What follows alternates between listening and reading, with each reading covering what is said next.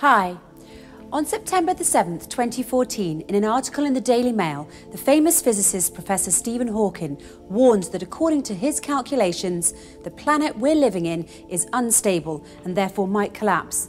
This news, unsurprisingly, sent the media world into a buzz. Dr. Joseph Lykken, a theoretical physicist at the University of Chicago, confirmed Professor Hawking's findings when he said if you use all the physics that we know now and you do what you think is a straightforward calculation, it is bad news, and it may be that the universe we live in is inherently unstable. We're sort of right on the edge where the universe can last for a long time, but eventually it should go boom. There's no principle that we know of that would put us right on the edge. Dr. Benjamin Allanach, a theoretical physicist at the University of Cambridge, further elaborates on the reason for this instability when he talks about a particular particle that exists in the universe called the Higgs boson particle. The observed 126 giga-electron volts Higgs boson mass seems to imply the universe does not exist in the lowest possible energy state, but is in fact positioned in a slightly unusual place. If the Higgs boson mass were really 127 giga-electron volts and the top mass were a little lower than its most likely value, then actually the universe would be completely stable and the vacuum would be in the true minimum. Meaning that under the simplest assumptions, the measured mass of Higgs could mean that the universe is unstable and destined to fall apart. So basically, according to numerous physicists, careful calculations and computations, we're all doomed. The Quran, which dates back 1400 years ago, substantiates the predictions and calculations of physicists such as Hawking, Lykken, and Allanach. The potential of the universe collapsing and being wiped out is real. The creator of the universe is well aware of what he created. But it's not all bad news. The Quran then goes on to assure us that God prevents the universe from collapse when he writes in the Quran, God holds the heaven from falling on the earth. Furthermore, the Quran states that God prevents the universe from being wiped out. God holds the heavens and the earth lest they are wiped out. So, what will the end of the world look like exactly, and what part do the Higgs boson particles play in all this? In 1960, the British scientist Peter Higgs predicted the existence of tiny particles that we cannot see, but that are, in fact, in us and all around us. These particles are responsible for giving objects their mass and explain why particles have the mass that they do. Without Higgs boson, you and I and everything we see around us would have no mass and therefore would not be able to exist. The other physicists at that time also agreed with Mr. Higgs that this particle exists as he had sound calculations to prove his theory and they called these subatomic particles Higgs particles after Peter Higgs.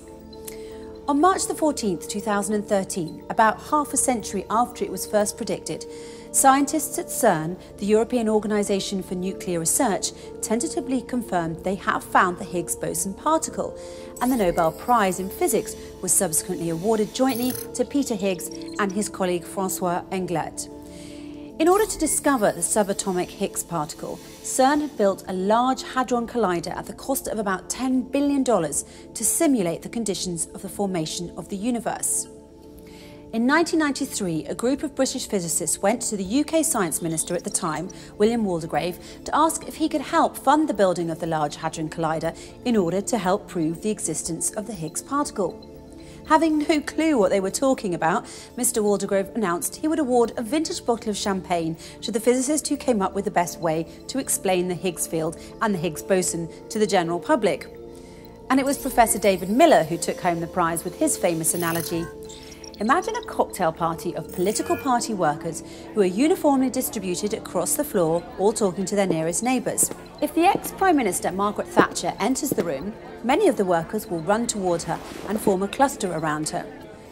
As she moves, other workers run toward her, while the ones she has left return to their places.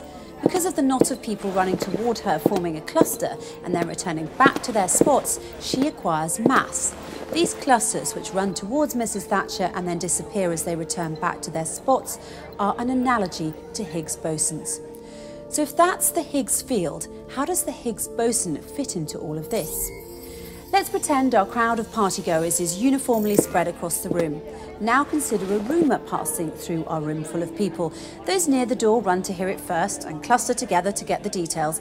Then they return to their original spots and tell their neighbours, who then run and cluster together to hear it too. Then they return to their original spots and tell their next neighbours and so on. The result will be a wave of clusters running across the room that disappear as soon as they run. These clusters are an analogy to Higgs bosons. So to summarise, Higgs boson is an elusive subatomic particle that we can't see but can see how it gives particles substance or mass. It's essentially what gives shape, size and mass to everything that exists. But the problem is that the Higgs particle that the LHC had found possesses a mass of approximately 126 giga electron volts, and this has made physicists rather nervous they believe it should be 127. According to physicists such as Stephen Hawking, Joseph Litton, and Benjamin Allanach, this discrepancy could very well mean the collapse of the universe and everything in it, including you and I, as everything will become massless, and they are not alone in their assertions. In fact, the Quran also swears that this will take place when the world ends, when it says, It is the day when people will be like scattered moths, and the mountains shall be as loosened wool. People like moths and mountains like wool sounds like mass loss to me. But there's something else too.